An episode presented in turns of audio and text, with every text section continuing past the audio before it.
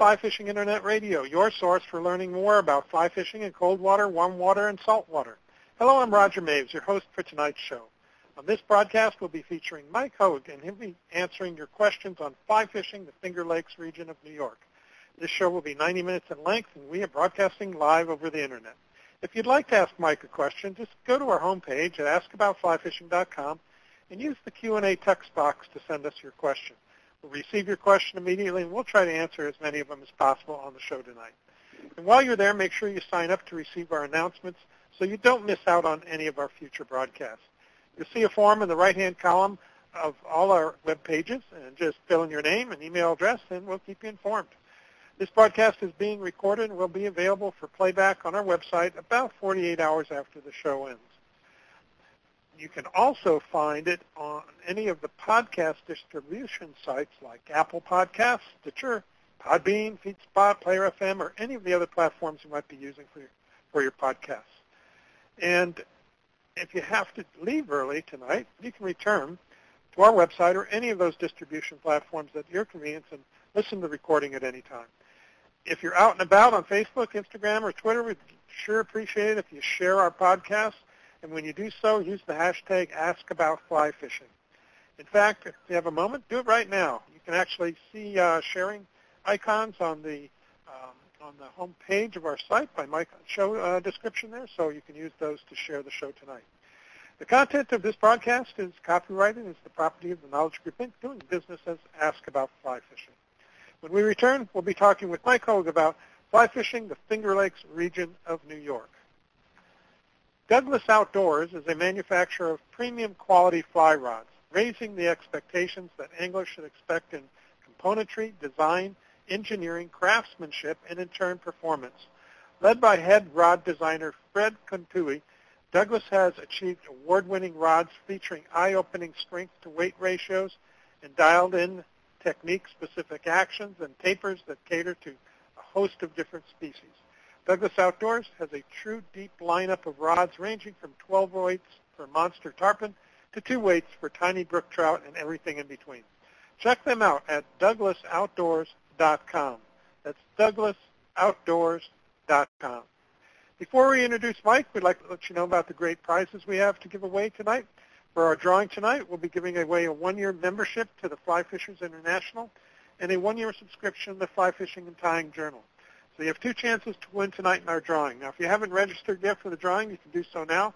Just go to our homepage at askaboutflyfishing.com and look for the link under Mike's section that says click here to register for our drawing. Click on that link and fill out the form, and we'll announce the winners at the end of the show. We'll also be giving away two dozen of Finger Lakes flies, courtesy of Mike Hogue and Badger Creek Fly Tying. So here's how you can win these great selection of flies for the local area up there in uh, Finger Lakes. Um, you have to be the first person that answers the question or questions I ask at the end of the show. And uh, it'll be about something that Mike and I talk about during the show, and just submit your name and your uh, location along with your answer on the home page where it's the same place you ask questions during the show in that text box. So put your answer there when the time comes. Take some notes during the show, and maybe you'll win that uh, nice dozen flies from uh, Mike Hogue and, and Badger Creek Fly Tying. Our guest tonight is Mike Hogue. Mike, originally from the Midwest, is the owner of Badger Creek Fly Tying, based outside of Ithaca, New York. Badger Creek is a full-service fly shop that sells flies, fishing, fly fishing tackle, fly tying materials, accessories, and has been in the fly fishing business for over 25 years. Ithaca, New York is an area famed for its gorges, wine, and craft beer trails and is home to Cornell University and Ithaca College. Ithaca was selected as one of the top outdoors communities by Outside Magazine and has won many awards for its unique character and local charm. Mike is also an accomplished author, and his articles have appeared in many national and regional magazines. He has also given seminars and presentations to area clubs, fly fishing conclaves, and several shows. Mike is also a member of the Catskill Fly Tyers Guild, Trout Unlimited, the Federation of Fly Fishers, the Catskill Fly Fishing Center, and has served as an officer, director, and board member for many of these organizations. This fall, Mike will once again have a booth at the International Fly Tying Symposium and many of the East Coast fly fishing shows uh, during the show season. Mike, welcome to Ask About Fly Fishing Internet Radio. Good evening, Roger. Well, good to have you. And uh, on this fine summer day, and we're uh, uh, we're having a beautiful day here in Colorado. Looking for some rain tomorrow, which we always like uh, to kind of uh, soften things up. What about you? How's the weather out there been? Oh, we've had some just beautiful, fantastic days. Uh, just you know, 70s, 80s, low humidity, not rain just wonderful fishing days, and uh, we're going to warm up a little bit here over the next day or two, and maybe get some rain to you know raise up some of the streams and whatnot a little bit. So that'll be good. That'll be good. Yeah, water's always good. Yeah. So um, so we got a lot of lot to talk about. Um, uh, you know, the Finger Lakes region of New York is, uh, as you have told me uh, before the show, maybe you know you have to kind of go there to get there, right? I mean, it's not really on the way to uh, anywhere um, in particular. So, but tell us, you know, we've got people listening from all over the country and all over the world. So tell us where the Finger Lakes are and, and how one would get there. Well, we are essentially, if you draw a straight line between Buffalo, New York, and New York City, we're exactly in the middle. So it's 250 miles in either direction. And you're bounded on the north corner by Rochester, on the uh, north uh, northeast corner by Syracuse, and then we're slightly above Binghamton. And if you look at an aerial map in New York, there's these giant scratches, and they look like fingers on a hand. That's where they get the Finger Lakes from. The lakes, there's actually 11 of them, and they are in various sizes and configuration. But what makes this area so drastically unique is that this, these are alpine lakes. They're not dammed. They're natural they're originally from seas that evaporated or you know moved over time and glacial movements and whatnot. So they're very deep canyons. So the lakes are very deep and very long. Uh, there's quite a long history here. On the local lake, uh, General Electric during World War II tested submarine sonar out here, for example. Oh, wow. Um, because the be pretty water deep for was that. deep. Yeah. Sorry? I said it had to be pretty deep for that, right? Yeah, yeah. So the uh, uh, lakes are extremely deep, and uh, they're very cold water resources. And uh, we have virtually all of the species of freshwater fish that are available to catch. We can catch in the lakes and streams and the tributary rivers and that sort of thing. Right, right, right. So these were formed by evaporating lakes, and were, were the gorges created through glaciers, or were they yeah, there were the glacial movements in here long ago. There was a large sea, and we actually have the largest inland salt mine contained underneath the lakes uh, that's used for salt purposes for the roads here. It uh, is a very extensive connection of things now at this point because it's very old. But this was an old uh, uh, seabed area, and so the, it's very rocky with uh, a lot of sharp, aggressive edges the uh, shale, when they talk about the Marcellus shale and the shale fracking that they were interested in, this is actually one of the prime regions, is because of the shale rock here uh, that was compressed over many, many years. So uh, it has Now- lots of interesting geological things as well. The streams actually flow north here, whereas a lot of things might flow south and end up in the Susquehanna and go out to the oceans, but the rivers and things actually flow north and go out that way. So uh, that's kind of an unusual feature we have. Right, right. Now you also told me that um, you know, as far as coming to the Finger Lakes to fish, which we're going to talk very specifically about the fishing there in a few minutes. But uh, you had also mentioned there's a, just a, a ton of things to do and see, and so if, if one wanted to take a fishing slash uh, vacation there and uh, and do a few other things, there's there's plenty to do. So why don't, why don't you fill us in on some of the, the, the cool things that that area offers? Um, this is a tourist area. It's a tourist center because of the universities. And we also have what's called the wine region. Our wine region is similar to the Napa Valley area. And the next lake over, Seneca, they have what they call the banana beach. So there's a kind of a shoulder, and the wineries are tucked under there because the wind blows across from the west over the top of them, and it stays relatively warm, for us anyway, down by the lake. So there's the wineries, and that's a big resource that's been developed over many years. And then the craft beer thing started a few years ago, and then that's really taken off. Uh, we also have a lot of long-term cultural heritage here. The um, Tubman House from Harriet Tubman from the Underground Railroad is up at Auburn. And then Seward uh, was the secretary of, uh, uh, I think, the Interior, and he bought Alaska. His house is up there. And then the uh, you go over to Seneca, and which is Seneca Falls, is loosely based upon the uh, uh, Bedford Falls and uh, It's a Wonderful Life movie and uh, that was also home to the women's suffragette movement with Katie Dean Stanton. Around here, we used to have a silent movie group, and there's a little village where friends of George Eastman of Eastman Kodak lived, and they filmed a lot of the silent movies here. The Perils of Pauline was filmed around here, and uh, several of the other silent movies. Um, I suppose there's um, also a lot of outdoor activities that one could uh, participate? Uh, yeah, there's with the gorges we have there's hiking and uh, you can certainly kayak and boat here. There's an extensive bike trail, and uh, then there is also uh, a lot of activities related to the universities, depending on you know what they have going with you know plays and concerts and shows and discussions and things like that. Uh, so it's a regional cultural center, if you will. Um, and the uh, scenery is incredibly spectacular. We have eight major waterfall gorges, and within one of the gorge regions, I believe there's 120 separate waterfalls. And our nickname in Ithaca is uh, Ithaca's Gorges. So it's a little play on gorgeous, but it's uh, Ithaca's Gorges. So uh, that's a famous name that we have here. And then there's a little waterfall for the eye. So we have lots of waterfalls here. Right, right. So um, let's talk about fly fishing up in that area.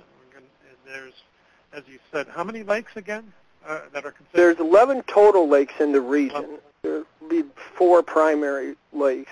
The four primary lakes would be uh, Seneca Lake, then Cayuga Lake, which is an Indian name. It's Cayuga, and then there's uh, Atlas and Owasco. Uh, Atlas is the uh, water supply for Syracuse. Cayuga Lake supplies the county for Ithaca, and then uh, Rochester pulls off of another lake, uh, Honeoye Lake, further on west of us, and then Canandaigua's certainly got a water supply over there that they pull out of their their lake. It's interesting. The water's so pure, they just literally pump it right out of the lake. There's no really treatment or anything. They just pull it right out of the lake. Wow, wow, that's hard to come by nowadays. yeah. uh, the lakes are crystal clear and pristine, uh, very spectacular to look at. Cool, cool. Now, uh, let's start talking about these lakes. Um, what I'd like to do is talk about those four top lakes you just mentioned, and then take each one of those lakes and talk about the fishing not only in the lake, but around the lake, because as I understand, there's uh, there's lake fishing, there's stream fishing from the tributaries coming in, and then we can talk about the combination when those two combine to create migratory fishing uh, situations. So I'd like to take each one because, um, uh, and, and then talk about the species that that would be best for us to fish in that particular lake region, as we might call it. So why don't we start out with the Owasco? And um, fill us in a little bit. Uh, uh, we did get a couple questions. Uh, let me preface this um, from Tom Melville and Lee Smith, and they're wanting to know about wade fishing opportunities. So we, we probably want to touch on that on each one of these areas on uh, the wade fishing opportunities. So let's start out with the Owasco, and um, let's talk about that lake um, and, and the area around it. Is, is that uh, a lake we would fish by boat or shore, or uh, when we talk about fishing the lake itself? And uh, why don't you explain uh, the, the aspects of, of fishing these lakes? Because uh, easier said than done, I, I take it. Well, that you have to realize that lakes are very deep, they're very cold, and that there are certain times of the year which are appropriate to fish them, and certain times of the year which are very difficult. Um, and then each lake would have an inlet and an outlet. So in a Owasco, you have a Owasco outlet, and uh, then that is actually a dam up by the city of Auburn. There's two dams in there, so you can fish in there And what's interesting is it's a tailwater, so you can go up there in the hottest day of the summers and fish the little tailwater in Auburn right in town there. And that's part of their water uh, system. They have a, it's about a, I'm guessing maybe 120 foot deep uh, little reservoir between the two reservoirs. And then there's a marina up there, and then you can fish right up there behind the high school. So somebody's looking for an opportunity to wade fish, you can fish right there at the high school at Owasco and uh, catch smallmouth until you're, you know, you're tired of those guys. And uh, Owasco is uh, personality has more rainbows perhaps than anything. I think there are some walleyes in there. There's a few salmon in there. There are brown trout in there, and there are certainly smallmouth. And it depends on the structure and the tier. So at different levels within the lake, you're going to have where the fish hang out during the summer. They'll stratify, and then the fish will hang at different levels. And so a lot of the trolling activity is what's done for some of the deep cold water fish that'll stay at 90 and 100 feet, and then some of them will hang up on a shelf, and then some of them will be in the shallows. And um, so in Owasco, you're going to catch more migratory rainbows than anything. But there also are brown trout in there that come in the streams, and then there are smallmouth that'll come in too. And uh, there's certainly perch, and uh, I think there's some walleyes in there too. They put some walleyes in there as an experiment, and I don't really think those took too well. But, uh, uh, but you have Owasco Inlet and Owasco Outlet. And Owasco Inlet is a stream that runs, oh, I'm going to guess it's about 12 or 15 miles long that you can fish pretty much the whole thing. And wade fish it? Yeah, that would be wade fishing. There's a kind of a swamp and a wetlands area that where this starts. It's kind of a spring and it's in a wetlands, and then it uh, trails into town, and then little feeder streams kind of feed into it, and then as it gets uh, up to the town of Moravia, then it it'll uh, that's where the inlet is for the uh, where it flows into the the lake itself. Okay.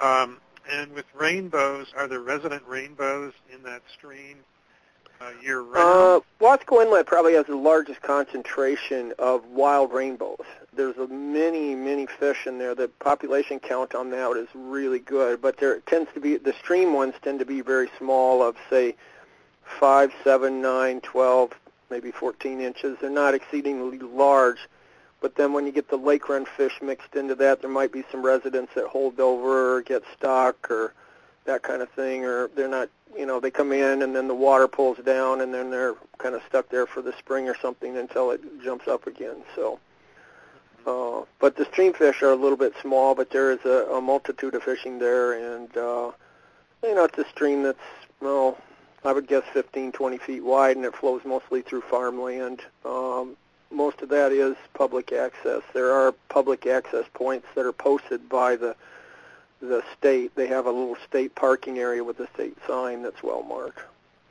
Okay.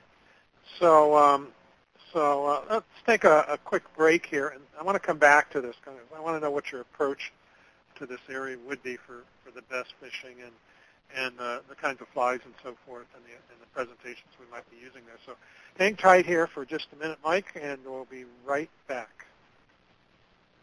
Baja Fly Fishing Company is dedicated to fulfilling your vacation dreams, and just so there's no mistake, they derive as much pleasure helping a novice improve as they do fishing with a pro. From the casual to the hardcore, they can match your expectations with their experience and coaching. A vacation with Baja Fly Fishing is more than a fishing trip. It's a full-on Baja experience that you will remember forever. They know the Baja after 40 years of traveling its back roads, kayaking its shoreline, surfing and snorkeling while pioneering the fly fishing techniques that have evolved into the tactics used today. They are well versed in fly fishing the beach, in kayaks, on pangas, and are well versed in all tackle types. Join them in pursuit of roosterfish, dorado, marlin, sailfish, wahoo, jack crevalle, yellowfin, skipjack, and many other species. Learn more about Baja fly fishing by visiting their website at bajaflyfish.com. Again, that's bajaflyfish.com. You're listening to Ask About Fly Fishing Internet Radio. We're talking with Mike Hogue about fly fishing the Finger Lakes region of New York. If you'd like to ask Mike a question, just go to our homepage at askaboutflyfishing.com and uh, use that Q&A text box to send us your question. We'll try to answer as many of those questions tonight uh, as we possibly can. Mike, I always ask my guests what's going on in your fly fishing world, and uh, so uh, tell us a bit about your business up there, what you do up there, and uh, and how people might get a hold of you, and, and so forth. Well, uh, Roger, we've had probably the most interesting year. This will be our 25th year. Um, this fall will be the starting our 26th year. But uh, we do mail order business. We have a little walk-in store, and uh, then we have an Etsy site. We have a website. Then we also typically are at many of the northeastern shows that are run through the Furimsky Fly Fishing show, and then a lot of times I'll do some of the TU and uh, FFF shows, or uh, sometimes things with the Catskill Fly Fishing Center in the region, depending upon you know what's open and what my schedule is. We sell rods, we sell tackle, we sell flies, and uh, we're perhaps best known for our uh, natural fly tying materials. We have one of the most extensive collections of uh, soft tackle fly tying materials, and uh, we have a lot of imported goods. Um, I'm not sure on the exact count on the product line numbers, but we stock several thousand different things. So uh, it's a pretty tiny little store. When you come in here, you can't believe how packed it is, and uh, people are also amazed at the shows how many things are actually on display. Uh, so people but, can uh, stop by if they're in the region and, and uh, shop there at the store? Yeah. So if you're in the area fishing, you know, we've got leaders, we've got rods, we've got lines, we've got flies, we've got split shot. We can tell you places to go. Um, and if you're interested in guides, we can connect you with some other folks that guide, but we don't guide or book trips or anything. Okay, okay. Uh, and what's the URL of your website? Um, it's uh, www.eflytyer.com. Now, our website's 25 years old. We're in the process of creating a new one, and uh, it's really showing its age. There's, it's definitely old. Um, we're going to be putting up a new website, I hope, this fall. We've got a lot of that outlined and uh, laid out. Uh, we have to populate the store with all of the different line items and the colors and the sizes. As you can imagine with you know beads and hooks and threads and little tiny things like that. How many different possibilities there are, but there yeah, are much more than you might think. Yeah, a lot of SKUs. So it's e fly and then t y e r dot com. So yeah, there you go, mm-hmm. folks. All right, well, check it out, and you can uh, keep in touch with. Uh, you've got some articles out there too. I know you uh, sent me one, which we will post on our website about fly fishing uh, the, the Finger Lakes, uh, and that's on your website directly there too, right? Yeah, under reports. Yeah. Okay, so we'll link you up to that as well. Um, okay, let's get back to then. Uh, thanks for sharing that, and uh, let's get back to talking about uh, Owasco Lake. Um, you said there's Lake uh, Lake Run uh, Rainbow, so that's going to be um, in the spring, I take it. Yeah, the Lake Lake Run Rainbow is coming this spring. Typically, uh, you have a large snow runoff, uh, say uh, first bit of April, end of March, and then you couple that with rains, then the streams really pump up the volume, and then when that cold water blasts in, it's actually warm water goes into the lake, then the stream, the fish are attracted to that blast of water, and they run literally up, way up into the hills. There are some tributary streams that have resident migratory fish in the spring that will go up there, are gigantic, huge fish in these tiny, tiny little streams, and they go up there to mate and reproduce, and then the offspring will stay in the stream.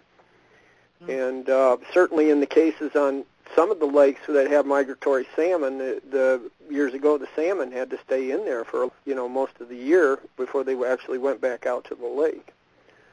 Oh. Um, so this is a a long-term cultural thing where the, we've got names for stuff. For instance, we have a Salmon Creek on Cayuga Lake here, and it's because of the salmon runs that were native to the, the native salmon here was where those uh, names came from. Right, right. So if if you were going to fish the um, Owasco Lake area there, we've got the feeder tributaries coming in, uh, we've got the lake itself and so forth. What would your personal approach be to fishing that lake, um, both you know during the run and also you know the rest of the year? Well, normally what I'll do is I uh, put in at there's uh, I have a small paddle boat, so I have a solo canoe, and I'll put in I can put the uh, canoe, and there's a, a launch at the uh, bottom of the lake, and you can fish in the estuary. So you can fish right around in the bay, which is a kind of a wetlands area, or you can fish where the stream comes in, and then you can paddle quite a ways up in there. Uh, some of that's pretty tight, so if you had a large boat, that would be difficult to fish. Uh, so the approach to do is in the spring is what I do often is I wade the different areas. I fish the deeper pools, and I'm fishing larger tackle with streamers, and I might use a sink tip. Now out in the lake, we typically use a, a clear intermediate line, and then we use streamers. And what we're doing is trying to fish for structures, or we'll fish where creeks come in. Some of the creeks you don't see will come off the sides of the gorges and the hills, and then we'll create a pathway, and the fish will run to that little spot. And so we'll fish some of those pockets. Uh, for instance, a popular place on Cayuga Lake is over at the Girl Scout camp, where the Girl Scouts have a summer camp, and then they have a little estuary and a beach there, and that's uh, the fish come in there because of their there's a, a place that they can hold, and uh, they'll run up into those pools.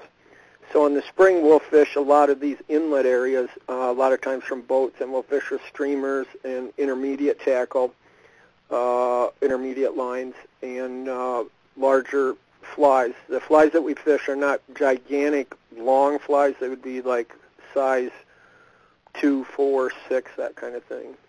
A lot of the baits that you have, they have what they call ciscos and alewives. Or a lot of the minnows are kind of green-backed with a white belly. Some of them are kind of olive. So chartreuses, olives, and then white-brown mixes are always good for bait fish patterns.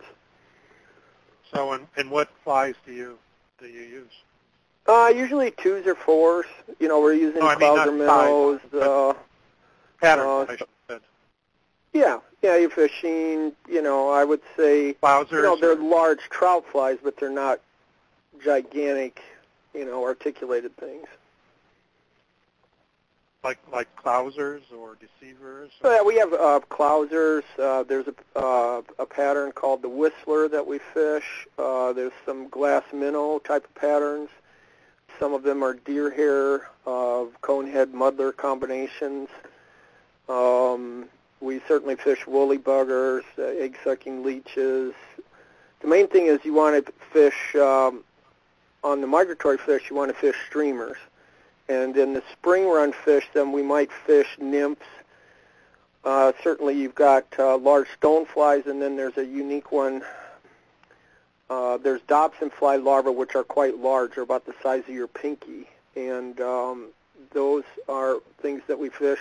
Uh, so you've got stoneflies, minnows, and Dobson fly larvae, and then certainly eggs. People try to fish those as well. Mm-hmm. So, um, are you um, when you're fishing up these streams that you can get your your boat into? Um, are you uh, doing drift fishing, or are you getting is, is all the fishing done from the boat? Uh, usually in the lake, you have to fish with the trolling motor, and then you um, we don't really set an anchor. You just kind of drift into, you set out, and then you drift into the uh, area along the shores. Um, drift boats don't really work here. There can be a big surf and a very high winds that come in. So actually, most of the boats are kind of pointed with real steep sides that are used out in the lake. Um, typical bass boats have the the sides are too shallow, and you would have issues with uh, with those not doing real well if the wind came up. Okay. Okay. All right. Um, now, have you personally developed flies for uh, streamers and so forth?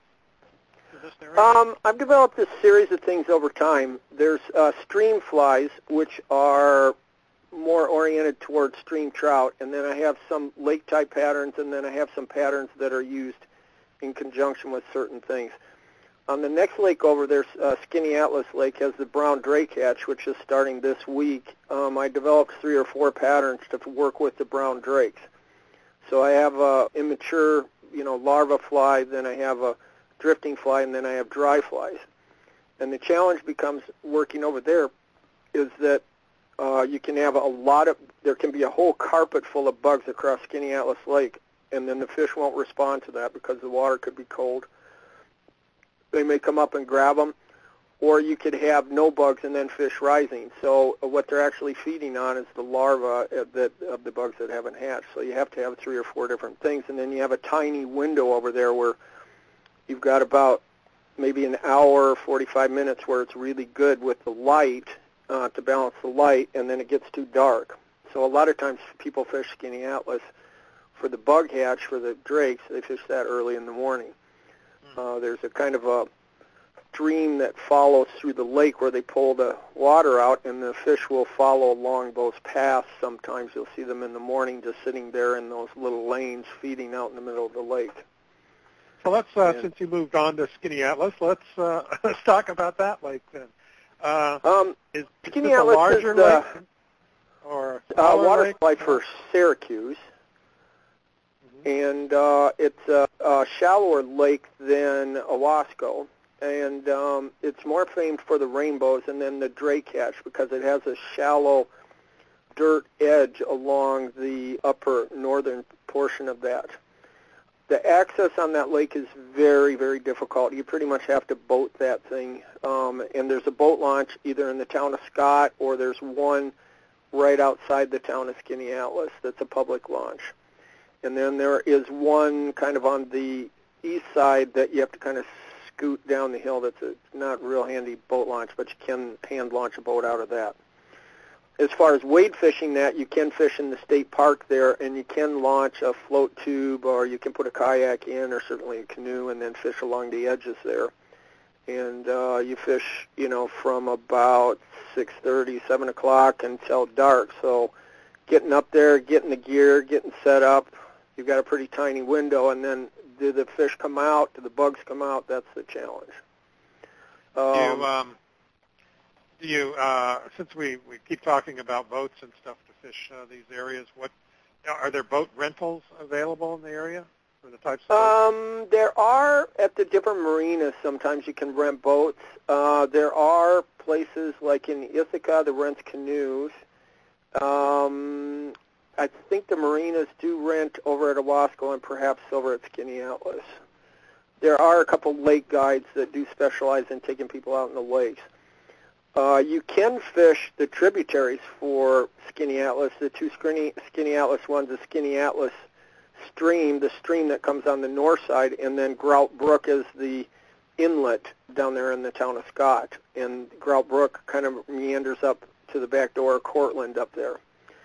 So if you're in the Cortland uh, corridor, you can run up and then fish the Grout Brook area, and there will be some resident fish in there that you can shore fish. Pretty much okay. all the year round. So. Okay. So the getting back to the drake hatch, that's uh, that's a hatch that's happening on the lake, uh, correct? Yeah, yeah, it happens okay. right on the lake. Uh, goes for about three weeks. It's uh, there's actually three different species, if I remember right. Uh, they're more or less, you know, brown mayflies that are tens. You know, if okay. you're in a pinch, you can use uh, muddler minnow, uh, and I think we've even tried mice before. Sometimes those crazy things work. So, and it's this time of year, June. Yeah, yeah. June, yeah, yeah. Do you fish uh, like a dry dropper? You know, uh, dry dropper can work, and you can try an intermediate line and then use uh, large nymphs like uh, Jack Gartside Sparrow Nymph is a good one. Uh, you need a gray, real nondescript, you know, kind of soft hackle thing. Maybe some of the Murray's Hellgrammite things, if they were a light color, could work, but you do need a very large mayfly larva. Yeah. Uh, those are roughly about eighths and tens. Okay. Now, other times of the year when the hatch isn't on for the drakes, then uh, how would you fish this Skaneateles? There's a dock that goes to the town right from Skinny Atlas that reaches out, and a lot of times you can hang out on the dock at night and cast off the dock. I've done that before. Um, uh, there's certainly, you know, smallmouth to hang out there in the summer, and there, there's a lot of perch in these lakes. A lot of the perch are you know they're smallish fish, but they're still a lot of fun, and they'll they'll take flies. And uh, a lot of times you'll see fish come up and feed in the evenings, and uh, yeah, you can certainly fish from the shore up there uh, on the dock. Right, but um, And then, then what about? I mean, assuming you have a boat, or fishing these tributaries. Uh, can you talk about those? That, how you on Skaneateles, the tributaries get really small, and on Skaneateles, there's a, a I believe there's a dam that goes for the city water system. So the tribs would just have to be weighted. You couldn't really put a boat in there. You can kind of go up by some of that area, but getting a boat into that trib is really difficult.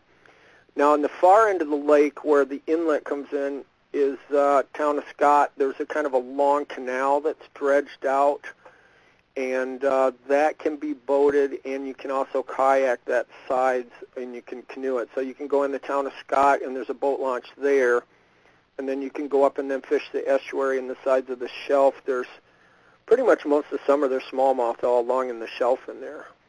Um, and there may be five, six, eight feet deep, and you'll have to look for uh, weeds along the edges, and then you want to fish in front of the weeds, so you might want to use a sink tip or even a sinking line to pull in front of that weed growth. Okay. Is there a, uh, a run of rainbows? On this lake? Um, the Rainbow Run on Skaneateles is quite famous. The Grout Brook one used to be real extensive. Um, they've had some problems. We've had a lot of problems in this area with zebra mussels that have really screwed up the kind of balance of some of things. So some of the migratory fishing has been better in some years than other years. There is a spring run of rainbows that do go up into Grout Brook, and so there are people that do fish that uh, right early in the spring. The um, you mentioned the mussels. Do you have restrictions on uh, types of soles for your wading boots?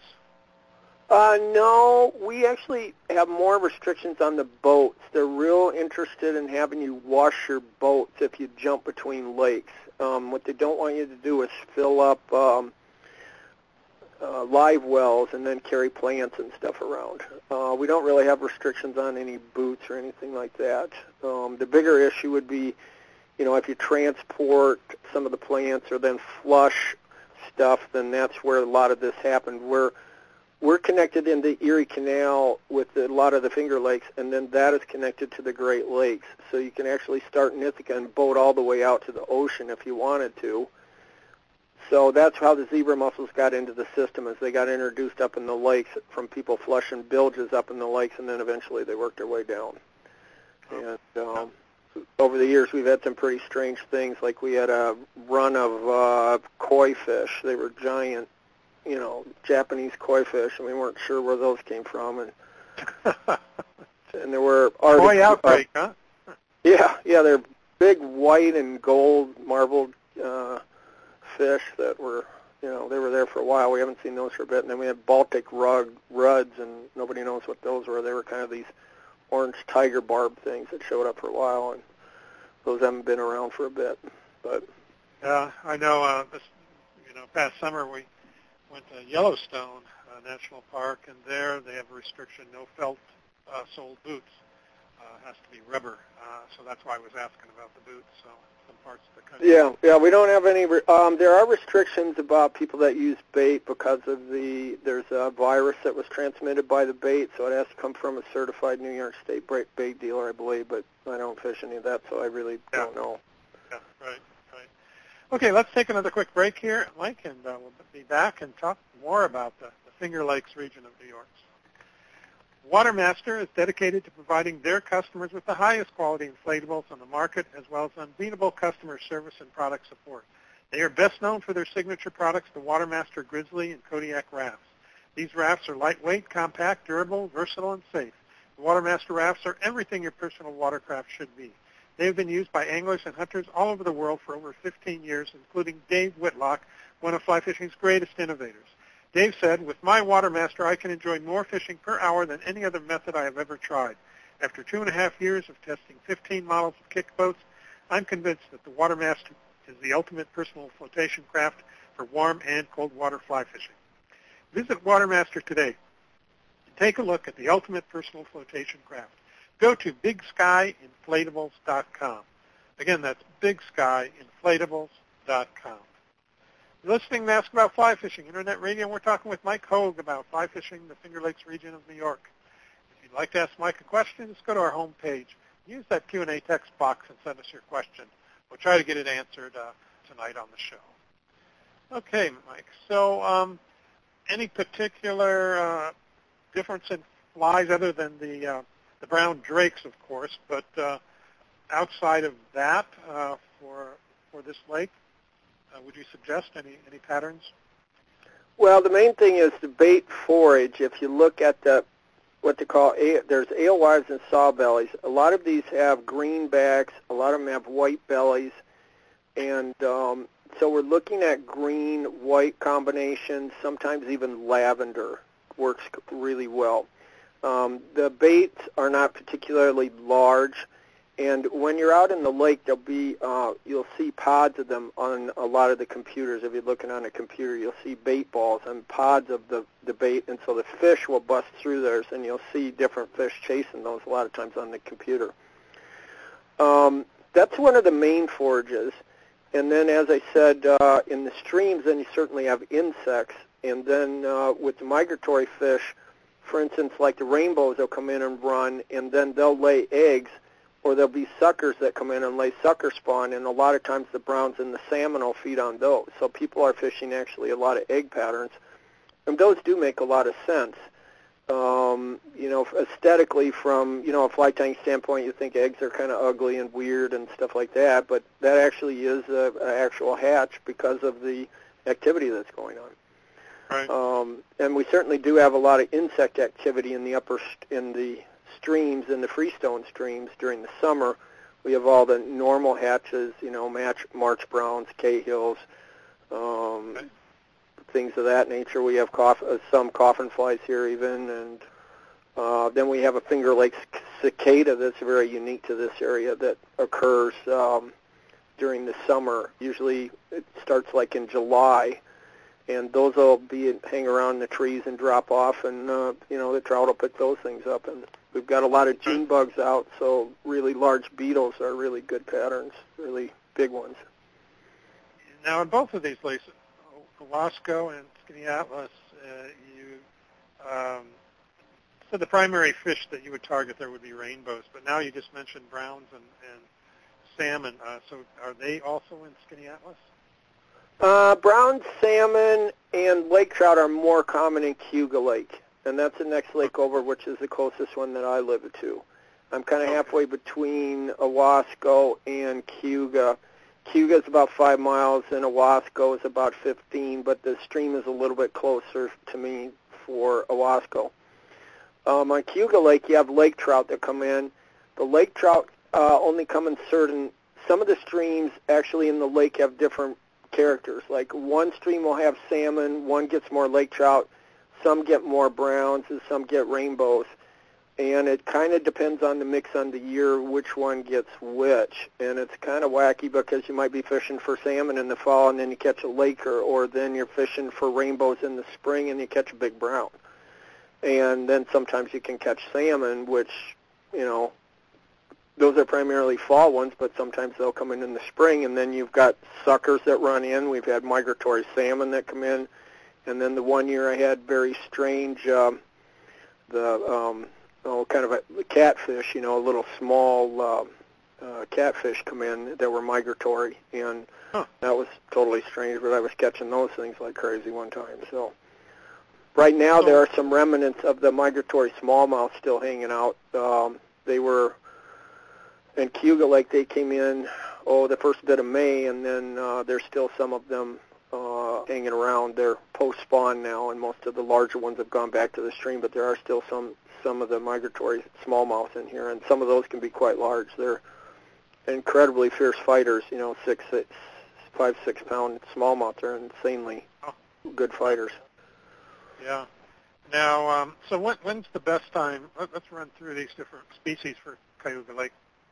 Uh, you just mentioned smallmouth. What what would you term the best time of year for smallmouth? Um, on smallmouth, I'd say from the first part of May up until first part of June. That's your your primary primary time is those three four weeks in there. Um, they'll they'll drop off about June 15th. They usually spawn in here about I'm going to say the 10th to 15th of May, somewhere in there. That's kind of a guess. Um, rainbows are the spring run. Those will actually start to come in in March, but our season doesn't open until April 1st. So a lot of times they'll come in and do the dance, but then you can't catch them because it's illegal fishing then. Um, yeah. But the rainbows are the big spring run here, and uh, those would be primarily in, in March, and then that'll go on for about three weeks, and then I'll drop off. Usually when the suckers start to move in, then that's when the rainbows are dropped off. And then when the suckers drop off, of course, then that's when the smallmouth start to pick up a little bit. So you might get some uh, rainbows at the beginning of April, right at the opening season. Yeah, right at opening season. A lot of people are real anxious to get right out. You know, if there's been good rains and good snow runoff, they want to run run out and fish the rainbow run.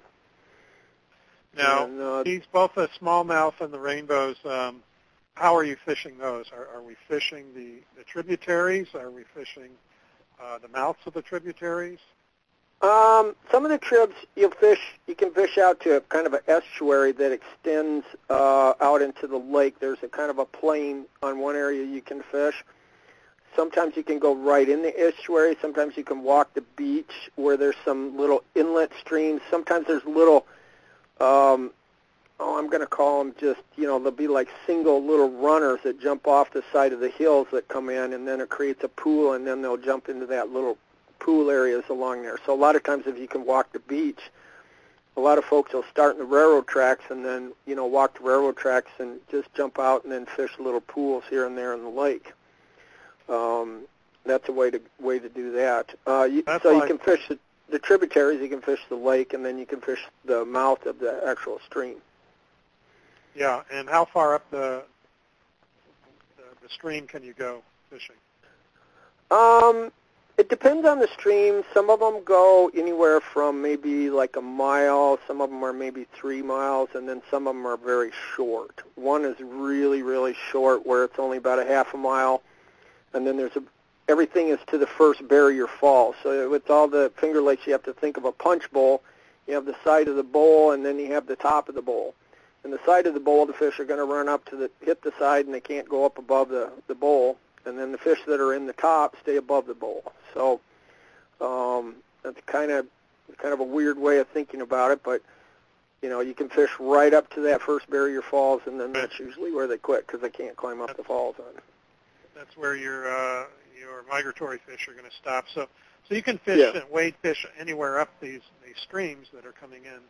Uh, yeah, you can start down by the lake and then walk all the way up to the falls on a couple of them, and it's yeah. a pretty long walk. Um, you know, you got a lot of rocky ground to cover, and um, some holes right. are better than other ones, and then some are kind of straight stretches, which you kind of just want to walk through that really don't hold to fish too well. Right, right. And then we also have, um, we said in Cayuga, browns as well, and those are fall run, right?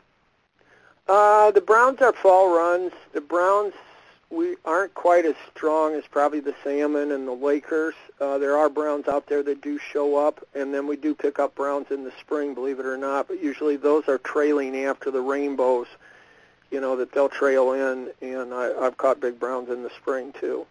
And we've caught salmon that have come up, you know, to feed on some of this stuff too. Salmon are very voracious eaters, so you know they're predatory fish, and they'll eat eggs and they'll eat fish fry and small bait and stuff like that too. So you can at any point in time get some crossover between species. Yeah, you can you can be out fishing for rainbows and then hook two salmon, or you can fish be fishing and catch browns, and then you're fishing for Lakers, and the salmon might show up. You don't. A lot of times you don't know. Yeah, yeah. Now um, uh, the salmon. When when do the salmon run? Well, if you have to mark your calendar, they always say Columbus Day, and probably I'm going to get hate mail about this, but usually Columbus Day is your best day if you had to pick to get salmon. You know, people start calling in September for salmon, but you got to have three things happen. It's got to get cold, so we got to get a freezing cold weather, and you have to get rain, and then it has to get cold and stay cold. And usually that happens when deer season opens. We have what we call a deer rain, you know, deer season rain, where the, you know, guys are out hunting and it's colder than bejesus when they're deer hunting. and, and that's usually when the salmon start to kick in. Okay. And uh, it can go for two, three, four weeks sometimes, and a lot of it just depends if you get. We keep getting rains. We're we're not like uh, an area like Pulaski, uh, further north of us, that has uh, tailwaters that are coming off dams. We're all freestone natural spring uh, streams, and so most of these don't have any dams or anything in there. And unless there's rains, you know, the fish are going to hang out in the lake and stay out in the lake. Okay. Okay, and then uh, and then you're fishing the salmon as you would the rainbows or the smallmouth, either uh, at the yeah, you're going to fish streamers with sink tips, intermediate lines, um, woolly buggers, eggs, stoneflies. All of those things work really well. Yeah. Our f- flies tend to be smaller on salmon and then less colorful than Great Lakes flies. Great Lakes flies usually have these gaudy things of purples and chartreuses and hot orange, blues and uh, black and hot pink and black and orange and dark purple. All of those are very, very good colors here. And also our flies are sized a little bit smaller, so the salmon flies that we fish are typically, you know, maybe a four instead of a two or a six or an eight instead of a four or something like that. Okay. What um, what kind of salmon are these?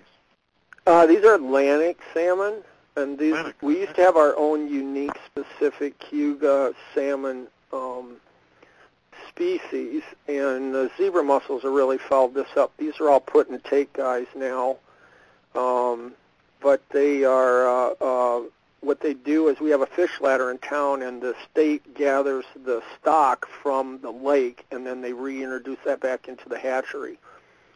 And uh, so we have a fish ladder. The fish will come into one stream, and then they'll try to climb the ladder and get trapped in there, and that's when they pull out the stock. And that at a certain point in time, they'll open the ladders to allow the fish to migrate. And um, so the salmon are uh, uh, Cayuga stock, Atlantic salmon, and those are bred up at the Tunis um, hatchery up at Cortland, and then they're reintroduced back into the lake at um, usually they put them in over at Trumansburg over there in the marina. Now, so now do, do those, some of those salmon hold over? Oh yeah, the salmon can go for seven, eight years. Um, these are totally different than Pacific salmon. They're smaller, so they have a round head and then they have a kind of a forky tail, pointy tail. The Great Lake salmon are last about three years, and they come in and mate and reproduce, and that's it. They're dead, and they die Oh. in the stream. And these guys come in, they try to reproduce, they're not really successful, and then they run back out. The issues that we have about reproduction tend to be related to zebra mussels, and they have a thing called thiamines where they don't have the the mojo to really lay the eggs and do the dance and all that stuff. I don't know. It's pretty complicated, but the crux of it is is we don't have much natural reproduction now compared to what we did. So you take the eggs at the fish ladder and then uh, and then reproduce them in a hatchery and then bring them back. Yeah, and then what they'll do sometimes too is they were injecting fish with thiamine and then releasing those guys to see if they would get go, and uh, that was really not too successful. But they're mostly catching the fish and then trapping the eggs and then uh, reproducing the eggs in a hatchery situation. Okay, okay let's uh, let's take a minute and talk about um, lake trout. Um, so when when do they come up into the shallows? Well, the lake trout are kind of weird because they'll sort of come in with the salmon, and then there's one. They might only come in on one area and don't come in the other. I think it's because of the shelf. They usually come into Salmon Creek. They usually don't come into Fall Creek. And the Lakers are really weird because they're usually in the deep holes. And the one year I was fishing for salmon, and I hooked into a Laker. I was it was that was 34 inch fish, Roger. That was huge fish Wow. and I landed that sucker, and then I released him, and then a fish turned in there that was even bigger than that fish, and that was a brown. And I totally did not even. I mean, that one just scared the crap out of me. I'm letting this fish go, and then all of a sudden, something that looks like a trash bag turns in the water. That was not a lake trout. That was a brown. Wow. And I totally missed that one because I spooked him. I'm in there waiting and letting the fish go, and bam, it's gone. So, you know, those are the ones that you know you kind of hold your breath because they are just so beastly big. And the Yeah. Lakers are hoot because those things, they you think you got this kind of like weird brook trout, and it's not. It's a Laker. I mean, they're beautiful fish, and lake trout are not well thought of because they eat the salmon fry, and they're you know some people think they're kind of the garbage trout of the trout world and this and that, and people, I don't know. It, and honestly, lake trout are beautiful fish. They're really cool. Um, and they are very difficult to catch on flies. If you're going to be a lake trout fisherman, you have to be really fierce if you're going to do that all the time. So um, how would you go about that? Are they are they sitting up on the shelves? Is that I, I know? Uh, a there's a little shelf, and they sit at like 60, 80, 90 feet, and then they'll come up and feed in either sometimes early in the morning um, they'll come in and chase bugs or chase bait on one side of the lake, and sometimes they'll come in and there's a surf, and you can kind of fish them when it's cold. They'll come up and feed uh, tight to the shore, and uh, it, there can be a really bit brisk wind with a big surf coming off the lake, and then you're out casting, and you know, imagine first of all you're in a kind of semi-gorge area where it's shaded, so you have wind, and then you have a surf, and then it's blasting you in the face. It's like getting shot with. Uh, you know, sleet and freezing rain and all of that. And then, of course, that would be the typically really good day to be lake trout fishing. So, um, but you know, you're rewarded for that because usually if you catch one, they're just insanely big. So, um, yeah, yeah. But that's kind of a local game. If guys are coming from out of town to try that, that is really ridiculously hard to time. You could go out ten days in a row and catch nothing, and then one day you'll hit it, and then you'll catch, you know, five or ten really big brutes. So, yeah. Um, that can happen. So you're fishing streamers? Are you? Um, uh, it's that's all streamers. It has to be streamers. Those oh. would not feed on dry flies at all. I don't think. I've seen guys try to chase them in the summer. They'll come up and feed in the tight to the shore and chase some of the mayflies and the dobsons and the dragonflies and stuff like that in the in the shallows, but trying to catch those things on dry flies, we've tried that before, and uh, that will really try your patience. If you think you're a good dry fly fisherman, you try fishing for lake trout with a dry fly. That is really impossible to do. I did yeah, that a couple times, and I, yeah, so and it'll you'll see these things just rising and they're feeding, and you're like, oh my god, these are insane. And then of course try to catch them, and that's never happening. So.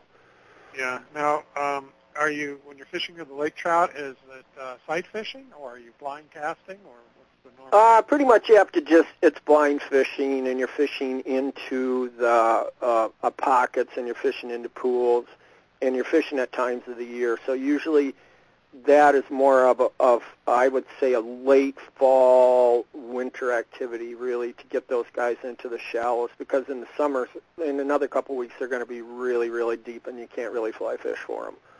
Um, you know, they'll be hanging out at 80, 90, 100 feet, and uh, we've tried sinking lines and dragging things around, and that's just, you know, that's a good way to burn up gas is about it. So.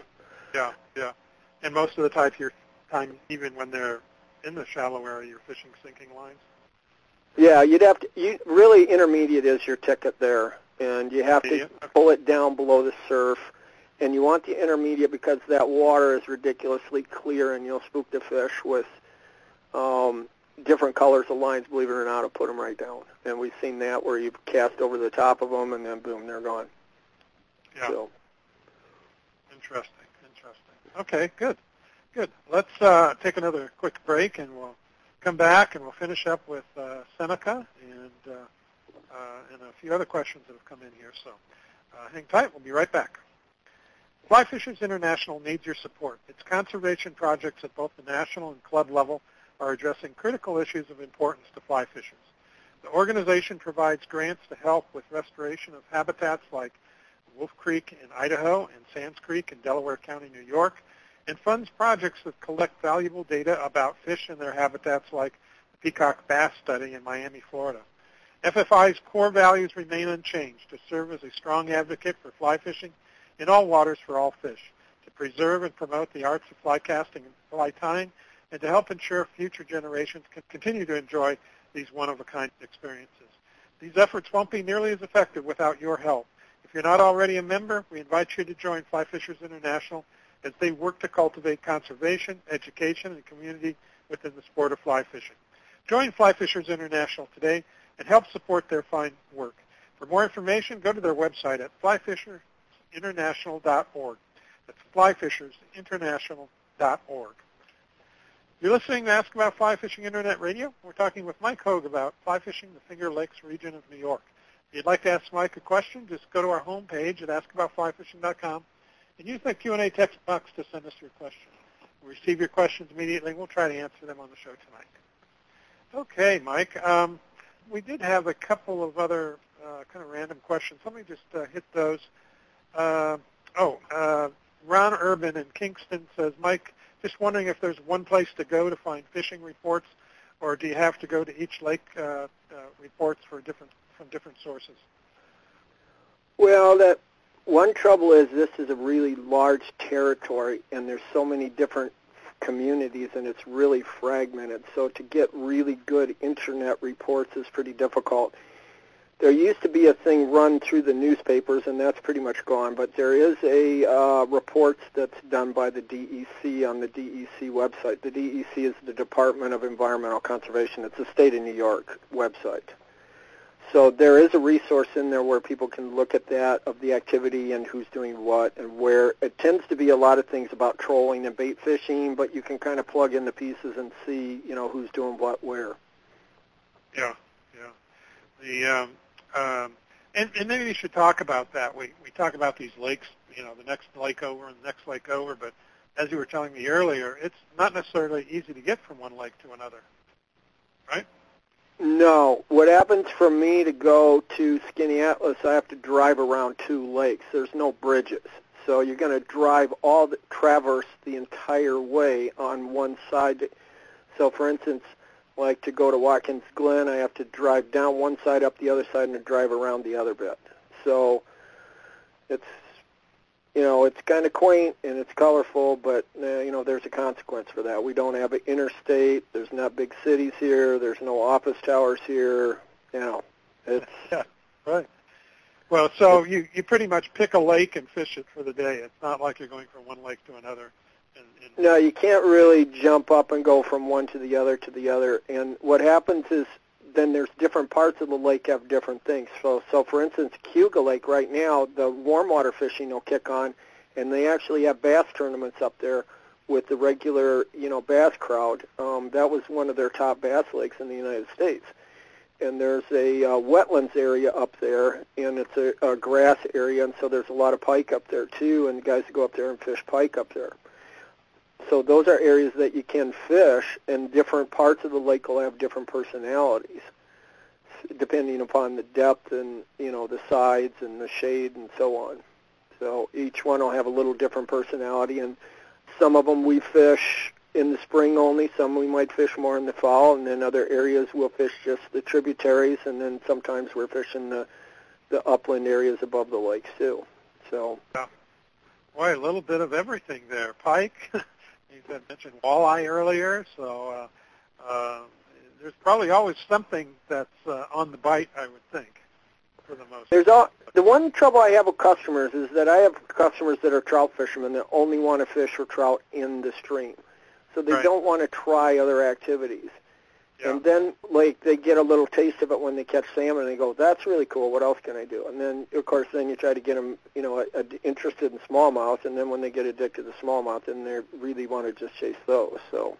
Yeah, yeah, yeah. It's uh, kind of goes that way. I know in the salt too. If you, a lot of people want to go down, uh, you know, like the Belize and fish for permit, and and uh, and there's only really many, many times, only a couple of times during the day that you can fish for those because they come up on the flats with the tide. And when that tide goes away, well, then there's no more permit fishing. So you got to be ready to think about fishing for something else, you know, uh, if you want to be fishing. Otherwise, you just well, go back and a nap. you know? And that's what I'm trying to educate customers about is to try new things all the time yeah. and to try different places and to try different species I'll start fishing in the spring and then I'll keep fishing all the way through the fall. And I don't stop, but I just shift gears, I shift tackle, and then I'll just jump on to the next thing. So one thing drops off, then something else is picking up. So we're kind of transitioning the seasons, but we're picking up into fishing smallmouth now. The rainbows are pretty much done, and a lot of the bug hatches are going to drop off in another week or two, but then the other warm water fishing will get fantastic.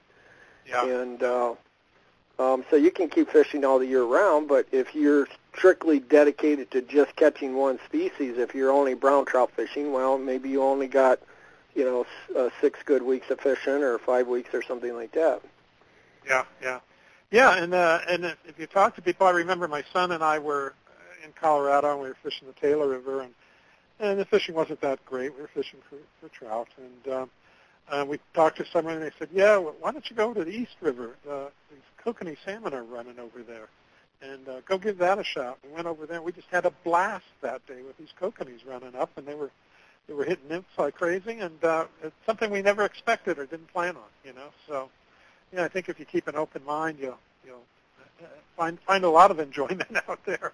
Uh, maybe well, and you know, and if you start catching really big fish, I mean, that gets into your blood. That you know, you you know, get that burned into your soul. Then you get really dedicated to just wanting to catch big fish.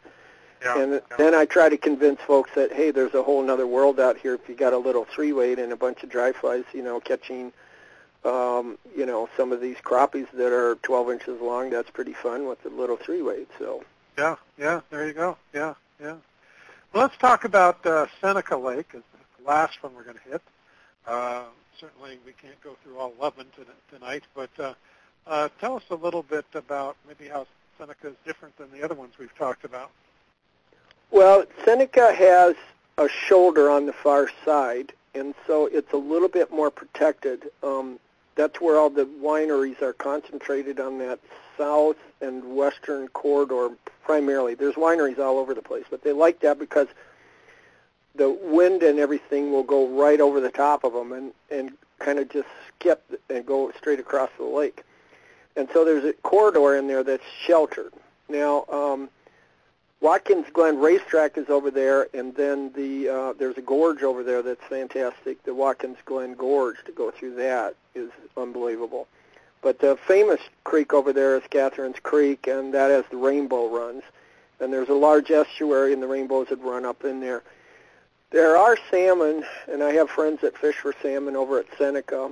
Um, the salmon fishing has not been as good recently as what it had been in the past. Um, they think they don't really have a good they don't they don't really have a good answer for that why those salmon have dropped off and why it's not as good as it had been in the past but um but there are you know that is a, a place you can try and uh there are certainly little tribs that come in at different points along some of the highways you can travel over there there's little places that you can jump in and out where some of the little side streams and little feeder streams come in, and you can fish some of those points too. Okay, okay.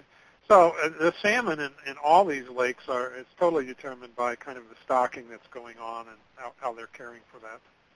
Uh, yeah, stocking. and they determine if there's the habitat and if the fish will hold, and then based on the studies, if when they stocked them the year before, did they come back, and where you know that kind of stuff. There's a, I'm sure there's some kind of formula that they determine on how many to put where and all of all of that. But those are um, hatchery issues that the state sets those things. I think.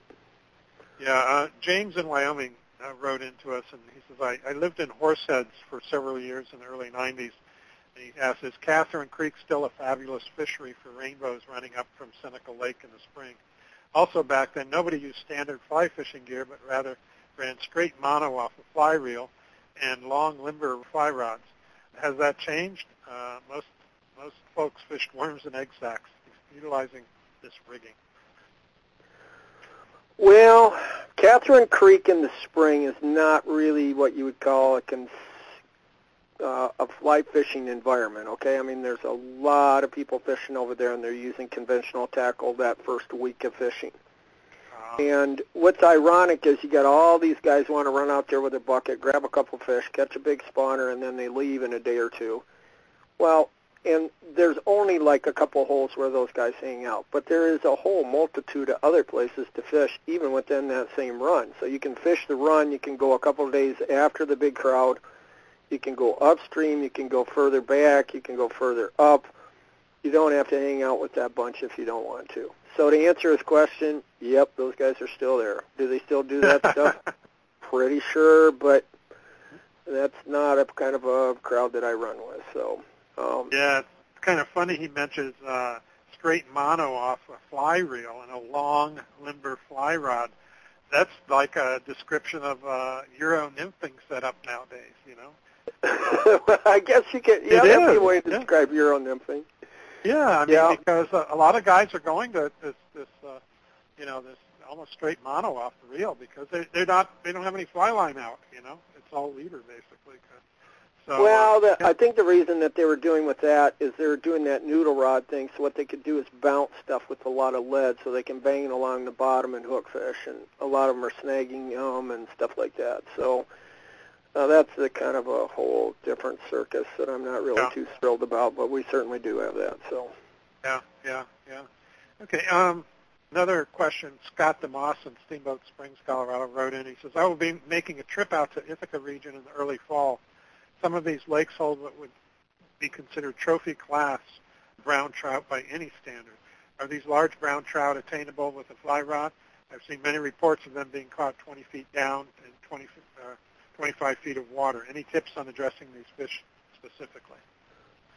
Um, if he wants to target browns and big browns, that's oh man, that's a tough one. Really, what happens is you have to get the other ones to come in first because they're following behind to pick up, and then they start to spawn. And the spawners that we haven't caught really that many gigantic spawners. A lot of those I think actually must spawn out in the lake, but the- ones in the stream uh, are few and far between. But there are certainly some big browns. Um, we don't get the browns like they do maybe over at Buffalo in the Oak, Oak Orchard area. That's a real famous uh, brown trout run, but uh, we, there's certainly some big ones, and people have caught a few. Um, I've popped a few, but they tend to be the ones I've caught have been out in the lake. I've broken off some pretty big ones out there. They'll surprise you because they'll come up and they'll they'll grab at something, and then bam, you got your hands full, and if you're not ready, they're gone. So. yeah, yeah. Did uh, what lake would you suggest he he fish in the fall if he was after? Um, Owasco will have browns, and because I've caught some stream browns in there that are pretty good size, and uh, there's certainly some in the uh, the bottom end of Cayuga, I would think. Okay, okay, all right, good. Um, Seneca Lake too has uh, streams coming in that that you would fish as well, besides Cap. Uh, the main one's the Cath- Catharine's Creek, which is the Okay. inlet. Um, Okay. That starts up in the hills and uh, runs down, you know, through a bunch of different things. I think um, I'm trying to remember how that one runs now, but there is a, a one from Montour that cuts in there a different way too, and then some of it splits and goes a different direction. Um, it there is a uh, there is a stream run that does go into the bottom of the lake though. Okay, okay. Uh, we got a question in here uh, on the internet. Treg in uh, Moscow, Idaho. He says, "Has anybody started doing trout spey on the streams?" I have a customer that does that. The problem with the trout spey is you have to remember, okay, you're in a gorge, and then there's a lot of trees. We're in a very heavily forested area. This is not like Idaho at all. So you don't have a lot of room to backcast, and you have a lot of tree cover. So long rods tend to do better in more open spaces. So to answer his question, um, we have some people that use long rods, but most of that stuff I think would be done more, uh, kind of more on the lakeside or in some of the more open areas. hmm Okay. And uh, anything else about Seneca Lake that makes it special over the other lakes? Do you think? You Um, the, sh- uh, the, the shoulder well, there, but uh, I think the the big difference is the rainbows in there. There's bigger rainbows and there's more of them. The population I think is higher on rainbows, but there certainly is salmon over there too. I don't think that's as fished quite as heavily as Cayuga Lake. Um, and the lake fishing over there right now, there's some strange problems over there with some of the, the different species, and it's out of favor right now. So, you know, with, with Huh. some of the boat crowd. Um, what does that mean? Well, that means that maybe that might create opportunities because there isn't quite as much pressure with people taking fish out. So, yeah. Now the rainbows in in all four of these lakes that we've talked about this evening, um, are they wild or are they all part of a stocking program? I think primarily those they're all wild fish. I don't Okay. think rainbows are particularly stocked. Now, somebody will probably call me out on that one, but I don't think rainbows are stocked. Brown trout are stocked, salmon are stocked, and I don't think Lakers are stocked. I really, I'm pretty sure those are wild too. Yeah. Um, Those- Those I'm Lakers are getting a bad rap all over the, the country.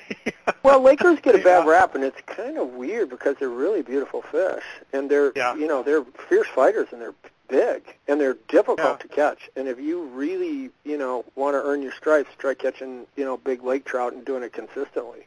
And Yeah. there's only a couple guys I know that can do that, and they are fantastic fishermen.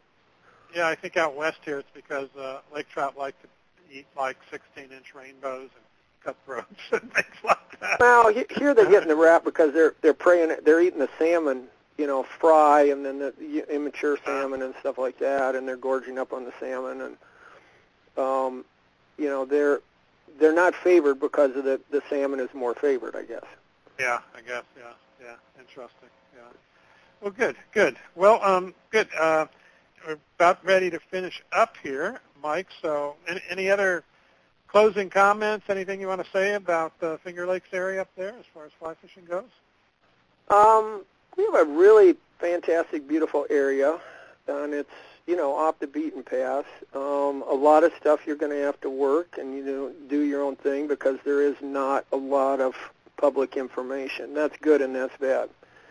Um, we'd like to have more people as visit the area and more people participate in the fishery. I'd certainly like to help grow my business, but then we get local people who are truly offended when New Jersey license plates show up and stuff like that and um, I don't know how you combat that. I'm I'm a believer that if we talk about stuff, get people liking the fishery, wanting to be involved in the fishery, participating in it, you know, that they'll take care of it and they'll protect the resource. So the more people that we have that like the resource, they'll protect it for us. Um, you know how I combat some of this, you know, attitude of you know, local. Uh, lo- this would be only a local thing, or other people can't participate in that. I don't know. Yeah. Um, so consequently, if I publish different things, then people are some people are offended, and then other people are saying, "Well, why don't you publish more?" But no, I, I can't Yeah. win. So Well, it's kind of like that everywhere. If you if you have a special spot, you don't want any more people coming. But uh, but some of those special spots need the uh, income from tourism, and uh, uh, without it, there wouldn't be a special spot anymore. so uh, yeah, it's a catch-22, no doubt, uh, almost everywhere regarding that. Yeah. Well, good. Well, Well, the- we'll wrap things. Yeah, go ahead. the other thing that's different maybe about this is we're considerably older than you know the Western stuff. I mean, we're got a hundred plus years on you guys in terms of ownership and age and property and confusing laws and rights and then you complicate this with you know arcane stuff that the state of New York did eons ago that we're stuck with and um you know uh, uh, coming from another region and moving to this I'm always befuddled and puzzled by where the laws come from or people come from I mean I'll be smack dab in the middle of nowhere and still be in a traffic jam and I'm in a rural area you know that didn't happen in the Midwest, but we have you know 30% of the population crammed into this corridor out here, and there's a lot of people live in these regions. But I live in an isolated region within this area, so Yeah. Oh. Yeah.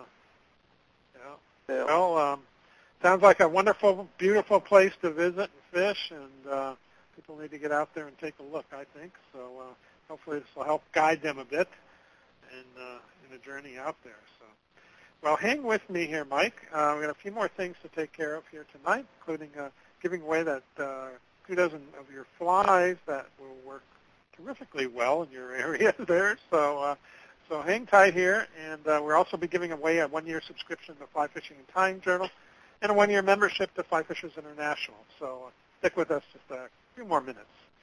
The Bristol Bay region of southwest Alaska is home to the largest runs of wild salmon on the planet and some of the best trophy rainbow trout fishing found anywhere. The Pebble Mine still remains a threat to this region, and 2 million acres of federal lands may also be at risk. The entire fly fishing industry is united in this epic conservation battle. Anglers from across the country are joining the fight. Be one of them. Visit savebristolbay.org forward slash tell President Trump. and there you'll learn how to you can help out and get involved and uh, and hopefully save this fishery. Again, the, the URL is savebristolbay.org forward slash tell President Trump. And just a quick reminder to everyone, before you leave our website tonight, please take a minute and give us your feedback about the show. You can find a link on our homepage in the section of tonight's show that says, what do you think of this show? Just click on that link and leave your comments, and we really appreciate it. So now it's time to give away a few prizes. And uh, first thing, uh, oh, well, the, the winners from the drawings are randomly selected from our show's registration database. If you didn't register for tonight's show, it's too late now, but make sure you do so for the next show so you don't miss out on a chance to win some of the great prizes we have to offer. Uh, if you are the lucky winner, um, we'll contact you after the show and provide you with information on how to get your prize. So. And the first thing we're going to give away is uh, one-year membership to Fly Fishers International. To learn more about FFI, go to flyfishersinternational.org. A great uh, organization to be part of. If you don't win tonight, go over there and join. It's going to help all our fisheries, whether it's cold, warm, or salt. Uh, and uh, it's also an international organization, as you can tell by its name. So uh, check them out, flyfishersinternational.org. And uh, let's see, the database fired up here. And our winner for that is Bob Myers in Florida. Bob Myers in Florida. So congrats, Bob. I'm sure you'll enjoy your membership and uh, be part of the Fly Fishers International group. And next up is a one-year subscription to the Fly Fishing and Tying Journal, which you can learn more about at AmatoBooks.com. Amato Books, one of the, the big publishers of fly fishing and fishing uh, periodicals and, and uh, books out there, and um, plenty, plenty of uh, books to choose from uh, for fly fishing. So check them out at. And the winner for the, the Fly Fishing and Tying Journal subscription is Rob Urban. Rob Urban in New York. So Rob, uh, thanks for playing and uh, registering, and uh, I'm glad uh, you, you're able to win that uh, subscription, and I'm sure you're going to enjoy it. Uh, and now what we're going to do is give away um, a couple dozen of Mike Hoag's flies, and um, and that is also courtesy of his fly shop, Badger Creek Fly Tying, and um, so and uh, and Mike said that these are going to be in a nice little box for you and uh, all ready to, to fish. So uh, here we go. I want to know. Um, we talked about fishing for lake trout uh, in one particular lake more than others. Uh, that's where we really spent time. What lake was that? What lake was that that we were talking about fly fishing for lake trout? And uh, so now we'll see if that's uh, too tough of uh, a question here, Mike, but because uh, we were kind of bouncing around with the lake trout. If that doesn't work, we'll try another one. Takes them a minute to hear me because there's a, a pause, a delay in the in the broadcast, and then we got to wait for them uh, to.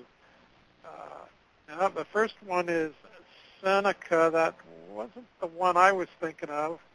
Uh, was it for you, Mike? I think were no. spending a lot more time on one of the other lakes. So that's one down, three to go, guys, gals. Uh, Skaneateles. Mm, I don't think so. Not so much. No. So uh, uh, let's see here. They wrote them all down there. They're going to get them. Uh, uh, uh, Washco.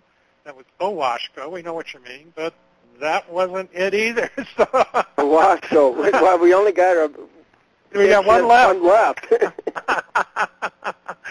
uh, we're making it easy on somebody out there if they were taking notes. So uh, uh, there we go. Uh, Cayuga Lake. Uh, uh, Carl Palmer in Rochester, New York. Oh, a local. Uh, Carl, I know right? Carl. Oh, you All know right. Carl. I do. I know Carl. I know him.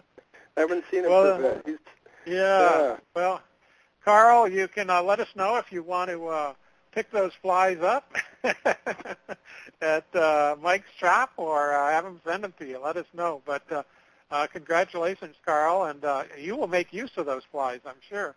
Um, now, um, Carl, you need to send, in case we, you want those mailed to you, uh, you need to send your address, your mailing address to me, and you can send it in that same box that you just filled out um, for the uh, uh, the question. Uh, so just pop your, your your shipping address in there, and we'll get those flies to you, or make mention and say, hey, no, I'll come pick them up, and uh, you can come visit with Mike uh, down there in Ithaca. So uh, uh, thanks so much for listening and paying attention, or knowing the process of elimination very well. One of those uh, reasons is the reason that you uh, you won. So uh, congrats. And uh, hey, Mike, thank you so much for being on the show with us tonight. Um, I know it's uh, taken time out, very late out there in New York for sure. But thank you so much for being with us tonight and sharing your knowledge. Well, it was a wonderful uh, time to visit with you, Roger, and I hope lots of people learned uh, quite a bit about our area tonight, and maybe they'll uh, show up on my doorstep one day and want to want to go fish. So. That's right. That's right. And if they do, if they do, uh, hey people, be sure you you tell Mike you heard about it on uh, Ask About Fly Fishing. Uh, so uh, great. Well, I hope they do, Mike, and uh, uh, have a great summer. Thanks a lot.